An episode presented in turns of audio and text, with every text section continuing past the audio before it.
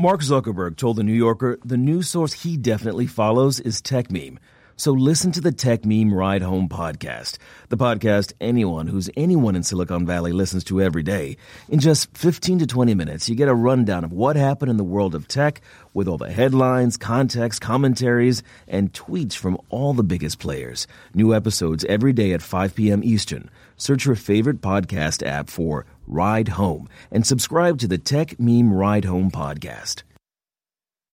Tired of spending hundreds of dollars for prescription glasses? Zenni offers thousands of affordable eyewear styles, starting at just $6.95. No ridiculous markups, no hassles, just quality, affordable eyewear delivered right to you. Visit Zenni today at zenni.com slash CNN.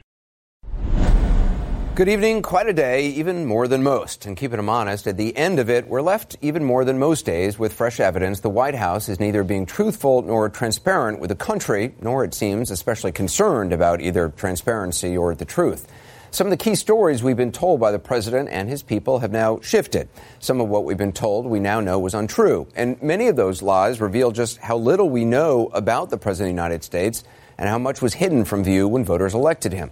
When we left you last night, you may remember the president's new attorney, Rudy Giuliani, had just changed the official story on both Stormy Daniels and the firing of then FBI Director James Comey.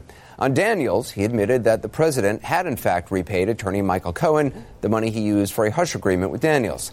On Comey, Giuliani gave a brand new justification for his firing. Oh, and he possibly exposed his client, an old friend, to greater legal jeopardy. So, in addition, Giuliani called Jared Kushner, using his word disposable, and Ivanka Trump untouchable. This morning, he promised that three Americans held captive in North Korea would be coming home today, even though he has no stated foreign policy role at the White House or even apparently the necessary security clearance. At the same time, Mayor Giuliani has doubled down on Stormy Daniels and tried to spin this as a, a new White House legal strategy, even though we have new reporting tonight from our Gloria Borger that other members of the legal team are, and this is not actually a legal term, freaking out. Sources telling CNN the legal team felt blindsided by Mayor Giuliani. Now, meantime, the president has weighed in with a series of legalistic sounding and very un Trump sounding, yet potentially self damaging tweets on Stormy Daniels, admitting for the first time that he repaid Michael Cohen for making the hush agreement and making it even more unlikely that Michael Cohen's claim that he did this all on his own without the president's knowledge, nothing to do about the election, could possibly be true. Then, at the White House briefing this afternoon, Press Secretary Sarah Sanders gave a string of non responsive answers on the subject on questions she either could say little about or perhaps was only told little or nothing about.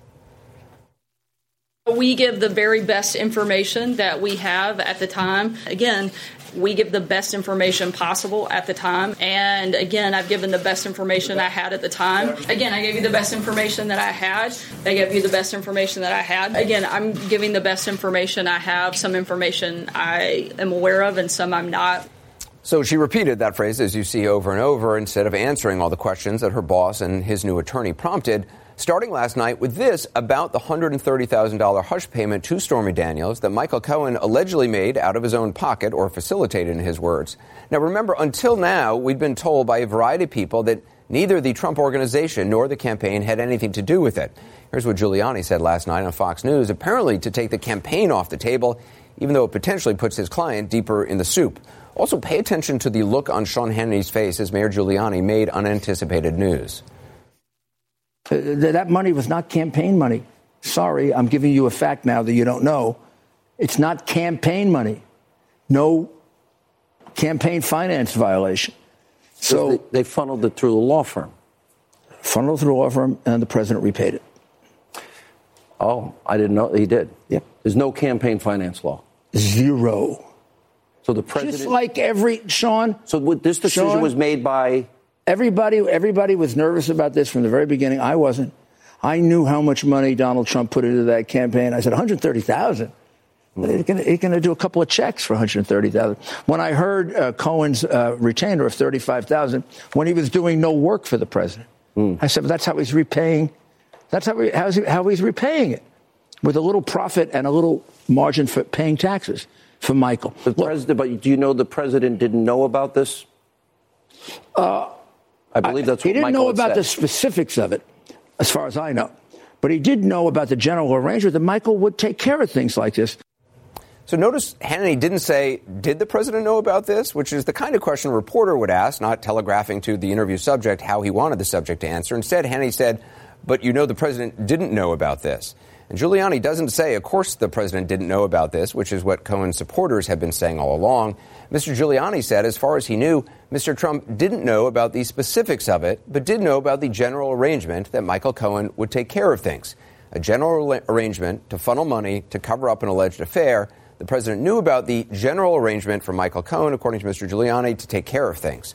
Words that don't exactly shout propriety. The verb funnel, by the way, in connection with possible financial wrongdoing, is never a great choice. In any case, back in February, Michael Cohen issued a statement denying that any funneling took place. Neither the Trump organization nor the Trump campaign was a party to the transaction with Ms. Clifford, and neither reimbursed me for the payment either directly or indirectly. Now, notice he said nothing about the president reimbursing him, though Mr. Cohen's surrogates on TV did say the president knew nothing about it. And here's what the president said on Air Force One. Did you know about the $130,000 payment to Stormy Daniels? No, no. Why What did, else? Michael, why did Michael Cohen make it if there was no truth to your allegation? Well, you have to ask Michael Cohen. Michael's my an attorney, and you'll have to ask Michael Cohen. Do you know where he got the money to make that payment? I don't know. No. That last statement, as Nixon Press Secretary Ron Ziegler once said about another lie, is no longer operative. This morning, the president fired off a string of tweets on the subject, which sound very lawyerly, very nuanced, a lot of commas, not the kind of language that Mr. Trump is known for, not an exclamation mark in sight. Quoting now, Mr. Cohen, an attorney, received a monthly retainer, not from the campaign and having nothing to do with the campaign, from which he entered into, through a reimbursement, a private contract between two parties known as a non-disclosure agreement or NDA. These agreements are very common among celebrities and people of wealth. In this case, it is in full force and effect and will be used in arbitration for damages against Ms. Clifford Daniels. The president's alleged tweet continues. The agreement was used to stop the false and extortionist accusations made by her about an affair, despite already having signed a detailed letter admitting that there was no affair. Prior to its violation by Ms. Clifford and her attorney, this was a private agreement. Money from the campaign or campaign contributions played no role in this transaction. So there it is. In addition to saying that this is all about rich and famous people stuff, the president is admitting for the first time that he repaid Michael Cohen for the $130,000 that Cohen spent or, or facilitated, as he first said, back in the closing days of the campaign to buy Stormy Daniels' silence. The monthly retainer payments that he and Mayor Giuliani referred to began last year.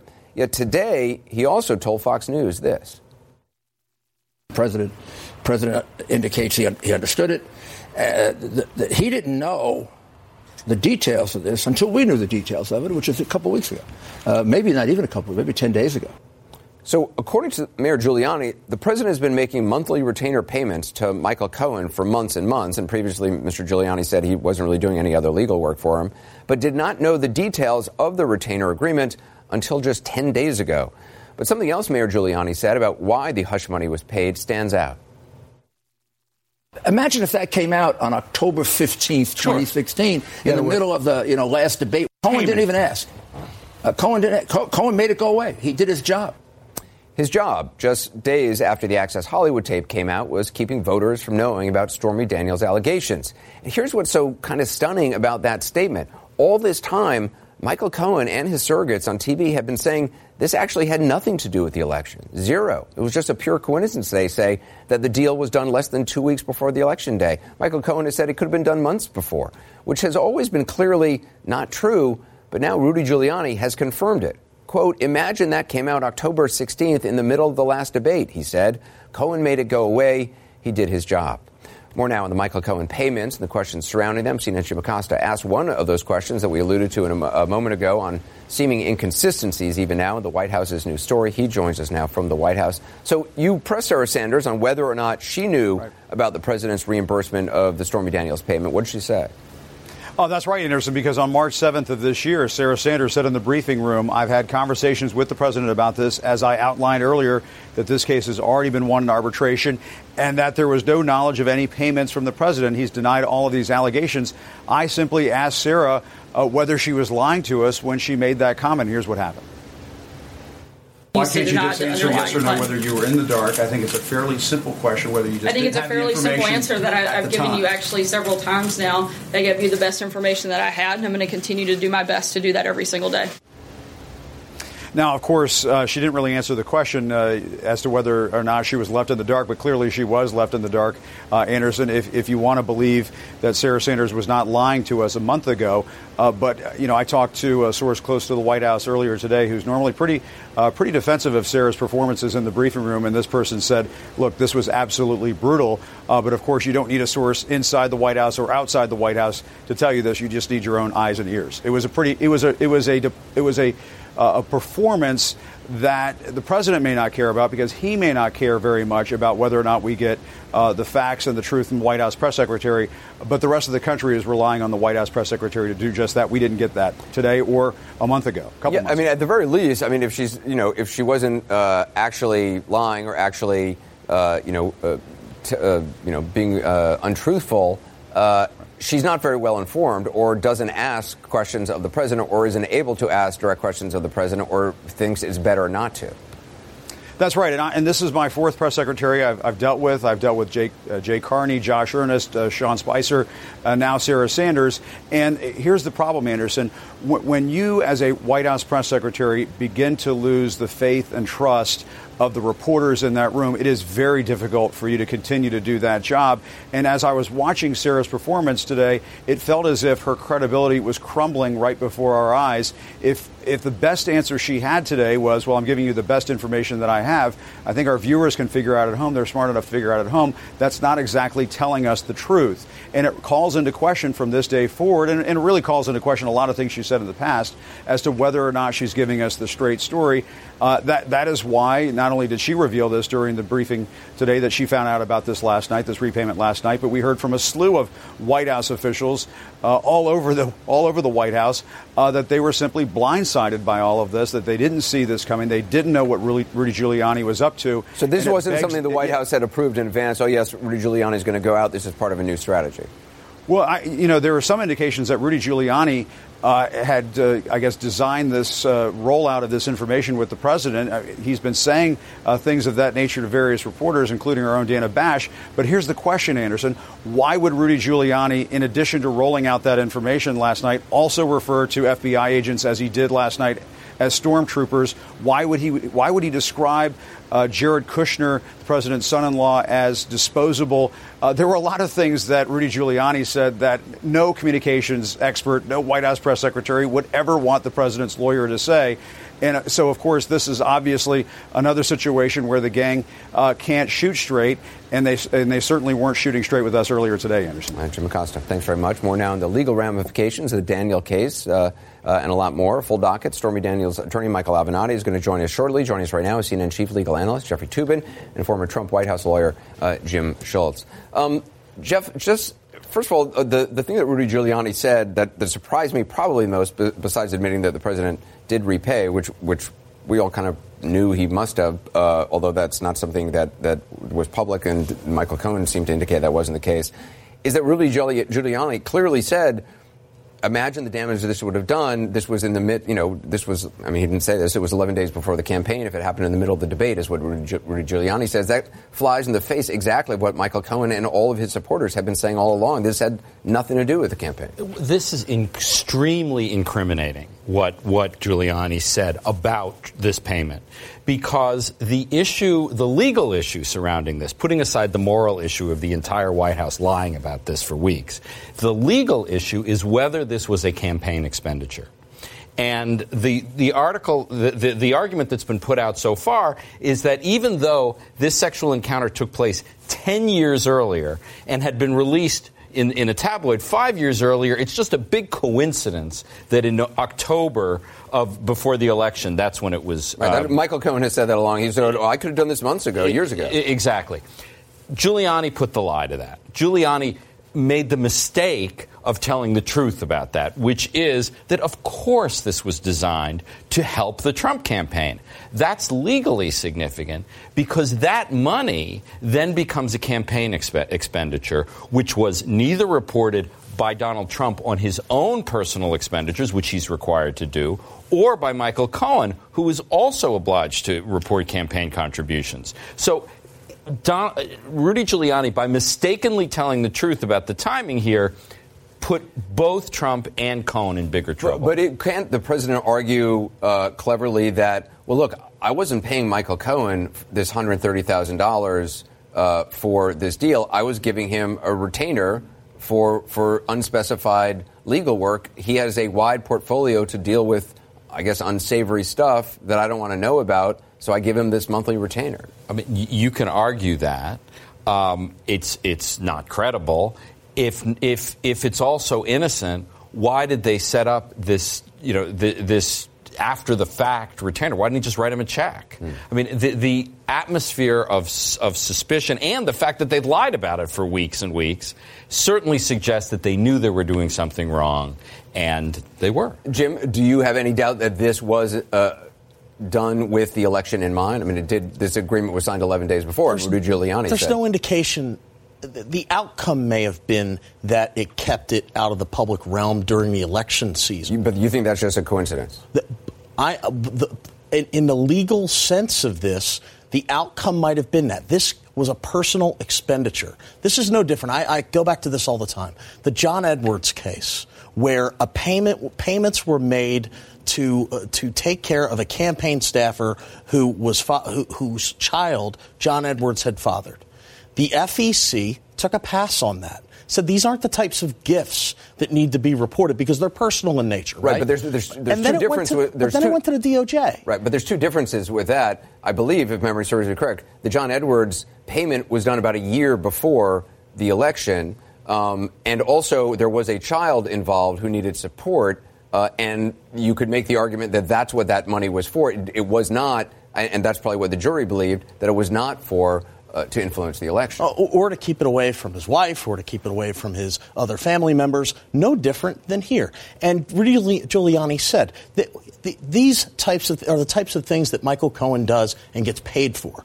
Uh, kind of alluding to the fact that this is something that Michael Cohen has done. When accusations happen, he takes care of them. That's part of his job. If he has a pattern and practice of dealing with those types of issues in the past, outside of the election cycle, I think it lends to the credibility of a legal argument that these are just personal expenditures. But period. it- a, what does it say if you have to have a full-time lawyer whose portfolio is non-disclosure agreements, hush payments to porn stars? I mean, The- that's that that's like Rudy said last night. He, he uh, Rudy Giuliani said last night. The the the um, celebrities use do, do this all the time, right? The, They have people that, they that have help lawyer- to deal with these lawyers. issues when accusations are made. They have full-time lawyers on retainer. made. That's what Giuliani access said to a last pool night. of money. Yeah. And and to the to the extent that that's a necessary thing for someone to have, and and that payments need to be made, that doesn't mean I'm dealing with the FEC issue here. I don't believe there's an FEC violation here or an FEC case. you don't think this benefited the campaign? Uh, it doesn't matter if it benefited the campaign. It may have had the result of benefiting the campaign, and I think that's what Giuliani was getting at. But it, it but but the but the fact of the matter is, it was a personal payment that for for a personal issue to So the if, thi- if this if this was just an innocent expenditure that celebrities do, why did Trump lie about it? Why did Cohen lie about it? Why did Sarah Sanders, who presumably was just told false information, why was everybody lying about something if the whole thing was so innocent? because people don't want this in the public domain. And, and, and the reason why you don't want it in the public domain is because you have reputational issues. It doesn't necessarily have to be a campaign But the, expenditure. but the reputational issue had already been announced. I mean, everybody knew that she had been paid this money, so the, the, the reputational issue was, was, was already out there. The question was who paid the money. So why didn't they say immediately, well, this is we, we, we reimbursed him? Instead, they engaged in this Also- incredible series of By the lies. way, if the reputational damage was, was so much, why didn't, you know, eight years ago, um, Michael Cohen said, oh, you know what, I, sh- I, should, I should arrange for this non-disclosure agreement with, with Stormy Daniels and lock that down so that this never gets out into the public realm. well, it, It just so happens that he's like 11 days before the election. I was like, oh, yeah, I forgot about that. Let's do that. Well, she's threatening to come forward at this point in time, right? And I'm sure people have threatened to come forward on other issues in the past from what Rudy Giuliani has said. And if that's the case, granted, we're, we're talking about the solely the FEC issue here. Certainly, there are some credibility issues here that need to be repaired. But as it relates to the FEC issue, I don't believe that the legal jeopardy, that, the legal jeopardy that you're talking about, Jeffrey, exists. All right, let's leave it there. I appreciate it. Thanks very much, uh, Jim Schultz, also Jeff Toobin. Coming up next, Stormy Daniels attorney Michael Avenatti joins us. He weighs in on what we've been talking about, and later, the reality of three Americans still held captive in North Korea as we wait, perhaps shortly, for their release. Tired of spending hundreds of dollars for prescription glasses? Our friends at Zenni Optical offer a huge variety of high-quality, stylish frames and state-of-the-art optics starting at just 695. You can get multiple frames with this great pricing for less than one pair elsewhere. Start building your eyewear wardrobe from the comfort of your own home at Zenni.com. With the latest trends in eyewear available in hundreds of frame styles and materials, there isn't a better way to change it up for every season. Plus, Zenni offers prescription sunglasses at incredible prices. Visit Zenni today at zenni.com slash CNN. That's Z-E-N-N-I dot com slash CNN. Our next guest tonight, safe to say, watch Rudy Giuliani with more than a little interest. Michael Avenatti, as you know, represents Stormy Daniels. He's squared off against Michael Cohen and so far has had plenty to say about each new development in the case, including Mayor, Mayor Giuliani's revelation last night about the president repaying Michael Cohen for the hush money to Ms. Daniels. Michael Avenatti joins us now. Um, first of all, how, in your opinion, we were just talking about whether it was damaging for Rudy Giuliani to say that Michael Cohen did this uh, because you, can you imagine what the impact would have been in the middle of the, the last debate, 11 days before the campaign, before the election?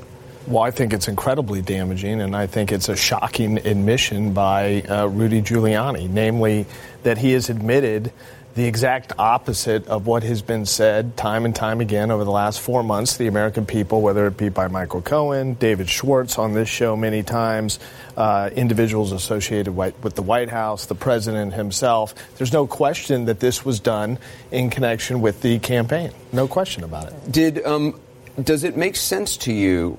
I mean, we don't know what what is not clear from the White House or from uh, Rudy Giuliani is when Mr. Trump allegedly knew about this agreement. I mean, he, they're saying he, essentially he was paying a retainer on an ongoing basis for months to Michael Cohen, but may not have known about the details until 10 days ago. Well, that doesn't make any sense, Anderson, because we filed our case in the first week of March. So there's no question that he would have had to have known about the uh, allegation or the payment as of that date. Let's back up even before that. The Wall Street Journal did their article, I think, in late January or sometime in February relating to the disclosure of the agreement and the $130,000. So I can't imagine he didn't know about it at that time. Then you also look at the statement by, and I think you put it up for your audience earlier, the statement by Michael Cohen about facilitating the payment where he denied being reimbursed by the Trump organization or the, um, or the campaign. Or the campaign. And we've talked about that before, and I pointed out that I thought it was interesting at the time that it did not include uh, Mr. Trump. It appears that at the time that statement was drafted, there was an agreement in place relating to reimbursement, or reimbursement had already occurred, because otherwise it's just too uh, it's too much of a coincidence to, to allow that carve out. But but Giuliani is essentially arguing that the president has given uh, his attorney Michael Cohen kind of an extended general authorization just to deal with anything, I guess, in this in this realm. Is that standard operating procedure for, for some wealthy clients? Well, I, have never heard of such a thing. And as you know, I practice in Los Angeles. I've been involved in a number of celebrity cases on, on both sides, plaintiff and defendant.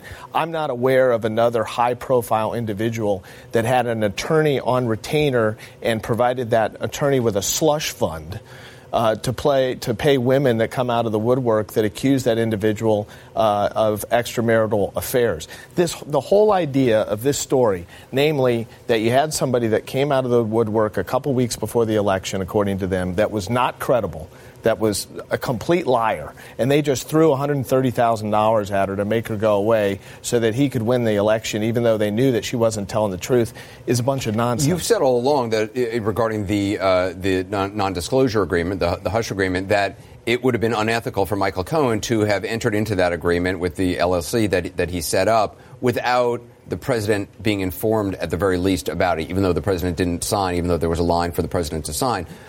Do you, if you believe that, do you believe it would have been unethical for Michael Cohen to be in charge of this you know, uh, the, to have this, this portfolio to deal with these kind of cases without ever informing Donald Trump, oh, like, oh, you know what? That Stormy Daniels thing I told you about, I settled it. It's done. It was $130,000. I- I'm going to call it what it is, um, if it's true, which is a slush fund. But yeah, I do believe it would be unethical for Michael Cohen to be uh, administering the extramarital affair slush fund and not telling uh, Donald Trump on a consistent basis as to how those monies were being paid and what they were being paid for.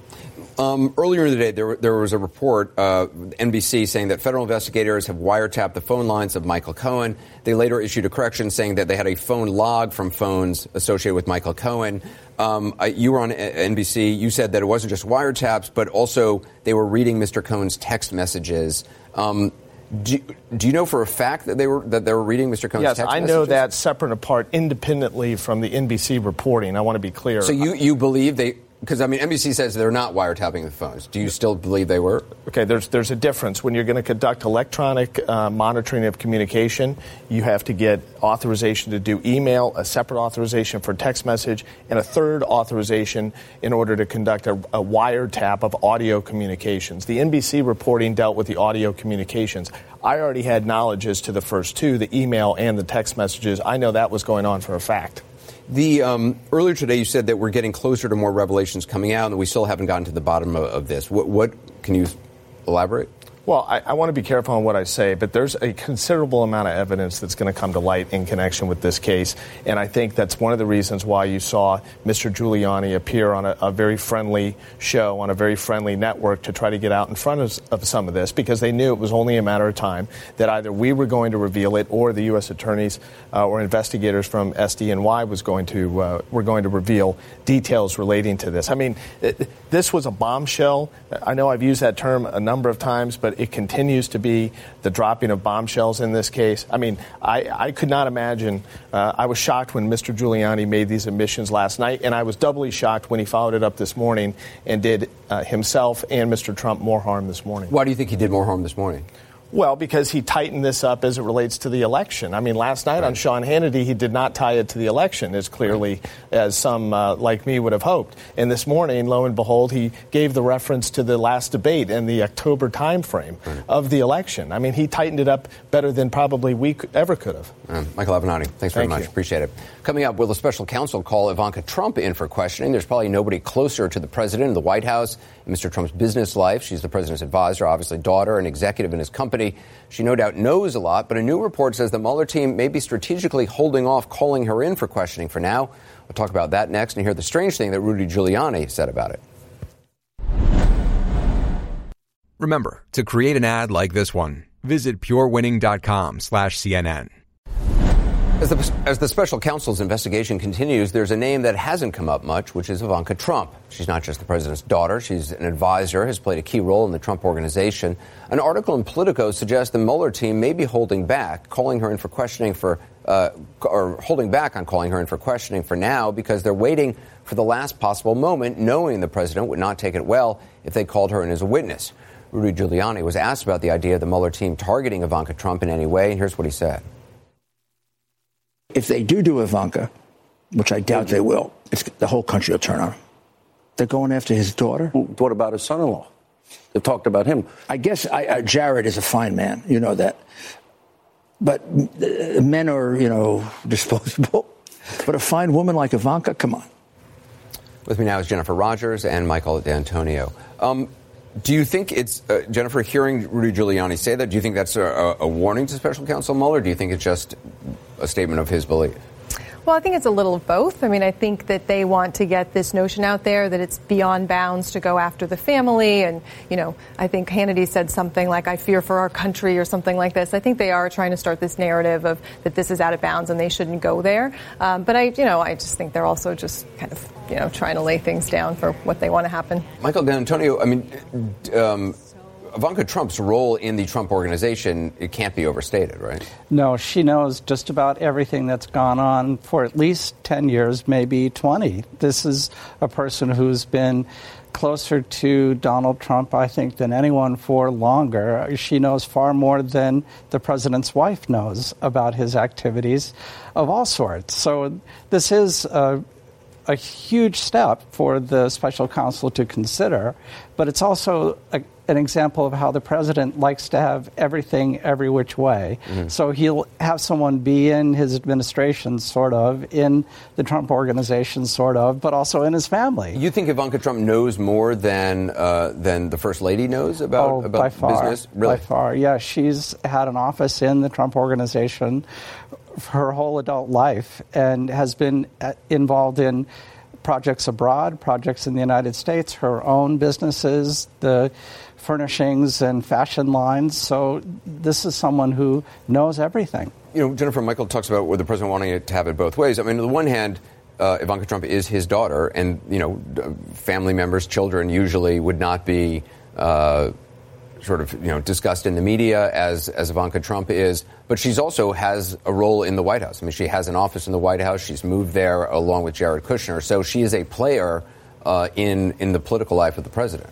She is. I mean, you know, an adult child who was present for important matters might actually be called as a witness, and there, she's not necessarily off limits just because she, you know, if she didn't have a role. But the fact that she does have a role means a couple things. You know, one, it means she's kind of more within bounds of what people would think it's reasonable for the special counsel to do. But it also means she's more likely to have been an actual participant in some of these meetings. And we know from reporting that she actually was present for some of the important matters here. So, you know, that they have a reason to want to call her to hear what she has to say. Michael, do you think she's vulnerable in that sense? Well, I think she is, but I, I think it's also interesting to notice the complex role that she's played. She was sent to Korea for the Olympics. She was in Europe for the for diplomatic meetings. This is a person who's almost uh, been a cover for the president. She emerges when he needs someone to make him look good, look look softer. And what uh, Mr. Giuliani was talking about, how she's sort of untouchable because the American people love her, is sort of the intent all along. I wonder now if this wasn't part of the reason why the president wanted to keep her close. Jennifer, does it make sense to you that Rudy Giuliani called Jared Kushner disposable? I do not know what that means at all. I mean, you know, uh, blood relatives are your closest relatives, of course. I mean, I think that there are reasons that he can expect Ivanka to be more loyal to him than Jared would be. You know, one thing is, of course, they're actually related. The other thing is that Jared has some legal exposure that Ivanka doesn't have, at least as far as we know. So I can see why Jared would be more disposable than Ivanka, but to say that men are disposable, I, I can't really say I know what that was about. Uh, strange. Jennifer Rogers, thank you, Michael D'Antonio, as well. Coming up are some conservative lawmakers seeking access to Justice Department files on the Russia investigation in order to share that information with the White House. I'll talk to a member of the House Intelligence Committee next. I'm Andy Katz from March Madness 365, and on this edition of our show, I'll be joined by Syracuse's Tyus Battle. I've been just trying to improve all facets of my game, just being able to be more offensive, throwing the ball different ways, shooting the ball. I think that's improved, and uh, just my playmaking ability as well. Subscribe to March Madness 365 now at Apple Podcasts and Spotify. There was a remarkable story tucked away in a New York Times piece last night about Deputy Attorney General Rod Rosenstein. As you know, he and members of the conservative House Freedom Caucus are squaring off. Some reportedly want to impeach him. They say he and the Justice Department have refused to turn over key information on the Russia probe on a timely basis. The report in the Times suggests a motive for Mr. Rosenstein's reluctance, and it's pure hardball politics. According to the Times, Rosenstein and senior FBI officials suspect that some lawmakers have used, uh, have used, are using oversight authority to gain information about the investigation and then funneling it, there's that verb again, to the White House. Joining me to talk about this is Democratic Congressman Eric Swalwell, a member of the House Intelligence Committee. Congressman, are you aware of any House Republicans sharing information they received from the Department of Justice regarding the Russia probe with the White House?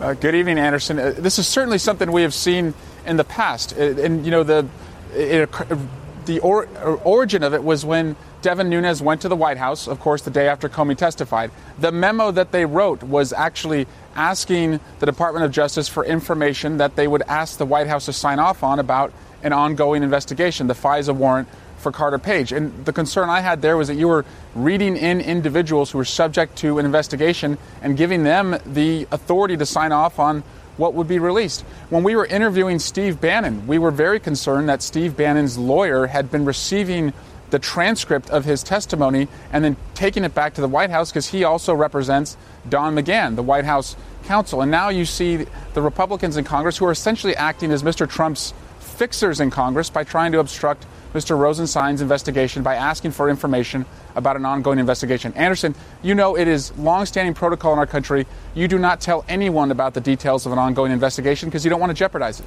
Do you think it's appropriate for Deputy Attorney General Rosenstein to withhold documents from Congress based on suspicions but not necessarily hard evidence?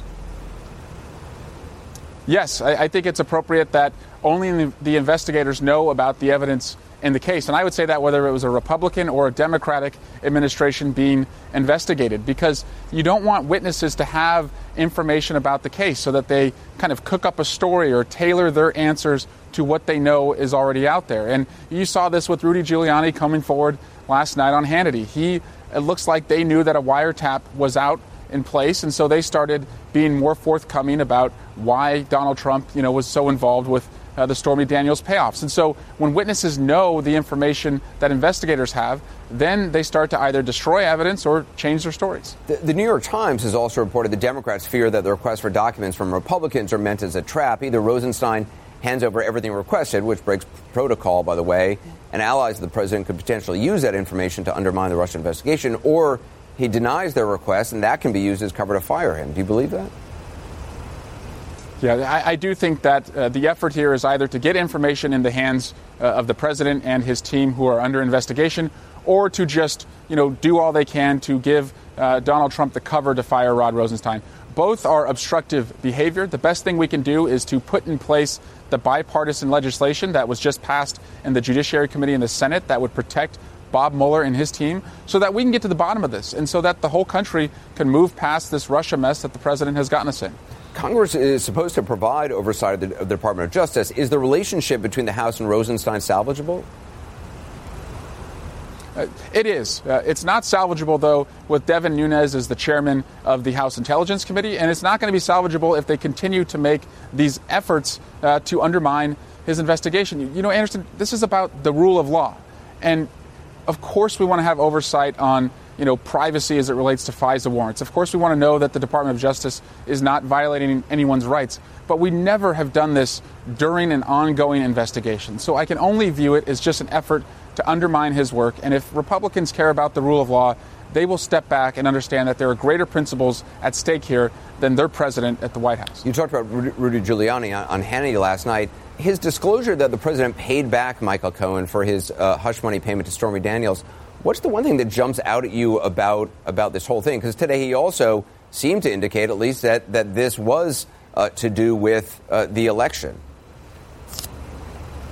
Yeah, it, well, one, it shows me that you know Donald Trump is not being straight with the American people. Two, that he's willing to act as a shadowy operator, and so don't really give a rip about what happened with Miss Daniels. What's more important to me are the real questions around his involvements with the Russians, whether it was personally politically or financially. And if he wasn't straight with the country about what happened with Ms. Daniels, I think we can, can conclude that he's probably acted in a shadowy way, uh, in an operative way, in, in payoffs with other individuals around what's happened with Russia. And so he should just sit down in Bob Mueller's chair, come straight with the American people so we can move on beyond mm. this. Congressman Swalwell, appreciate your time. Thanks very much. Just ahead, will three Americans who have been detained in North Korea actually be released? There were conflicting messages on that today, all coming from the president's team. We'll tell you about that and get a reality check from the region. Hey, it's Howard Beck, and I've got former NBA champion and current Yes analyst Richard Jefferson on Bleacher Report's The Full 48. For me, winning the championship just validated, you know, me from a standpoint of like, all I ever wanted to do was win. All I ever wanted to do was win on a high high level. And so to get that, then it just made everything feel like it was worth it. The Full 48 is now available on Spotify. And of course, you can always listen and subscribe on the Bleacher Report app, Apple Podcasts, or wherever you listen to podcasts. The fate of those three Americans detained in North Korea remains a mystery tonight. That's despite Rudy Giuliani, now President Trump's personal attorney, trumpeting big news on Fox and Friends this morning that freedom was close at hand. Today, in fact, he said. And, and we and we got we got uh, Kim Jong Un uh, impressed enough to be releasing three prisoners today. Well, a couple of things uh, about that. First, when Sarah Sanders was asked about it at the press briefing about the, the remarks, she said they can't confirm, quote, the validity of the reports. Second, Rudy Giuliani, as I mentioned, is the president's personal attorney, not his Secretary of State, not his Deputy Secretary of State, so he doesn't have a White House job or, as far as anyone knows, a security clearance. So the how and why Mr. Giuliani was talking about North Korea at all came up at today's press briefing. Can you say why he was talking with Giuliani about the North Korean prisoners, given that he doesn't have a high level clearance? Uh, I'm not aware that they spoke about that, so I don't know. Was he aware that, that Giuliani was going to be talking about them on TV during the negotiations? Uh, again, I'm not aware that they spoke about it, so I can't answer that. So there's that, which brings us to the third and perhaps most curious part of all this, and that's what the president himself tweeted last night about three Americans. Quote, as everybody is aware, the past administration has long been asking for three hostages to be released from a North Korean labor camp, but to no avail. Stay tuned. Well, it sounds good, but it doesn't make a whole lot of sense. That's because two of three hostages in question were actually taken hostage during this president's administration. Jonathan Karl asked Sarah Sanders about the disconnect. When he talked about the prisoners in North Korea, he said the previous administration had been, uh, you know, failed to get them out. These two of them were, were taken prisoner while Donald Trump was president. When it comes to North Korea, there, uh, I think you could also look at Otto Warmbier, who was uh, detained during a previous administration, as was one of the current detainees, um, and so that would reflect the president's comments that he made. Well, Otto Warmbier, who returned to the U.S. in a vegetative state and died less than a week later, that Dodge question aside, just where does that leave things with the current American prisoners? That is the most important thing, after all. So for that, I'm joined now by CNN's Paula Hancocks, who's in Seoul, South Korea. Paula, do we know actually anything concrete about the current status of the three Americans in North Korea? Well, Anderson, what we know is from official who is uh, actually dealing with this ongoing uh, negotiation, and they say that the release of the three detainees is imminent. Now, they don't give any more specific timing than that. The word they use is imminent. Uh, and they also say that uh, this has been months in the making. The, the North Korean Foreign Minister, Ri Yong ho, went to Sweden back in March. Uh, Sweden handles all the diplomatic issues for the US with North Korea. Uh, and he proposed that they release these three detainees. Now, at that point, US officials officials said they didn't want it linked to denuclearization. They didn't want it to lessen the impact as well of denuclearization. But beyond that, the official says that they can't confirm these reports uh, that potentially these three have actually been moved from Labour correctional facilities closer to the capital, ready for uh, release. So it's very difficult to get any kind of clarification on that. Do we know had their families been notified uh, of anything happening? The families know nothing at this point. So we've been in touch with them and they have said uh, that they've heard nothing new. Now, in, in recent days, in recent weeks, they have been quite hopeful, thinking that if this summit between uh, President Donald Trump and, and Kim Jong un is going to go ahead, then potentially there is a very good chance that these three detainees could be released as uh, what the White House and the State Department have called a potential goodwill gesture. So certainly they're hopeful, but they have heard nothing uh, today. They've heard nothing specific about timings, and, and, clearly this would be very difficult for them. Has there been any more clarification of where Rudy Giuliani got the information that uh, Kim Jong un was, quote, releasing three prisoners today? There's there's no clarification from the Korean Peninsula. This information, as far as we can tell, did not come from here. But the fact is, even even the White House and the State Department say that they couldn't clarify or, or confirm that statement as well. So, so there are some some heads being scratched at the moment, trying to figure out what exactly that kind of timing was. Usually, in this situation, you would get more of an indication uh, and more of, uh, of a word of mouth that something was about to happen, which we simply haven't had today. And has there been any reaction from the North Korean regime publicly? There's been no reaction whatsoever. We, we did hear from Kim Jong Un uh, on uh, on Thursday. He met with the Chinese foreign minister and was talking about how his firm position is denuclearization. This was all through the uh, uh the foreign ministry in China, but he didn't mention detainees at all. So we've we've heard nothing from uh, from the North Korean side, and, and it's unknown how they would take this kind of uh, this kind of speculation as well. All right, Paula Hancocks, thanks very much. Back in Washington, an update to a story we brought you last week. Turns out the House chaplain is getting to keep his job after all. Father Pat Conroy was, uh, has rescinded his resignation. That's not something you hear every day, and House Speaker Paul Ryan says he can stay. Ryan asked him to step down last month for reasons that are still a mystery beyond some type of feedback about pastoral care. Lawmakers from both parties questioned the request for him to step down. In a letter to Ryan today, Conroy said that Ryan sent his chief of staff to ask for his resignation and that the chief of staff said something dismissive like, maybe it's time we had a chaplain that wasn't a Catholic. The chief of staff says he disagrees with Conroy's recollection of the conversation. In a statement, Ryan says he'll sit down with Conroy earlier this week so that, quote, we can move forward for the good of the whole House. Up next, Giuliani throws the rest of President Trump's legal team into some disarray. More on the impact of his comments about the hush money reimbursement for Michael Cohen when we continue. Are you ready to learn how to build a better consulting or professional services company? Then download the Liston.io show for the best sales and marketing advice so you can deliver your services to the people who need you the most. On the show, I'll be interviewing the smartest people in the industry to share what they know about building a better consulting business. I'll also give you episodes where I tell you specifically how to sell your services with confidence and how to transform into an influential leader in your industry. Your happy clients probably want to help you. It's too hard for them right now. You're asking them to do too much of the selling that you should be doing. Yeah, it's going to move, it's going to change, it's going to disrupt you at some point in time. Your most loyal clients are your most profitable. Ready to learn how other people are building the consulting company you've always wanted? Download the Liston.io show spelled L I S T O N.io wherever you get your podcasts. Before you go, we wanted to let you know that we just launched the ability for anyone to advertise on CNN podcasts. You're just a few clicks away from reaching millions of people in a way that you never have before. Advertise for a business, event, or kick off an awareness campaign for your brand. Start today at purewinning.com slash CNN. Integrating podcast into your marketing mix has never been easier. Go to purewinning.com slash CNN to get started.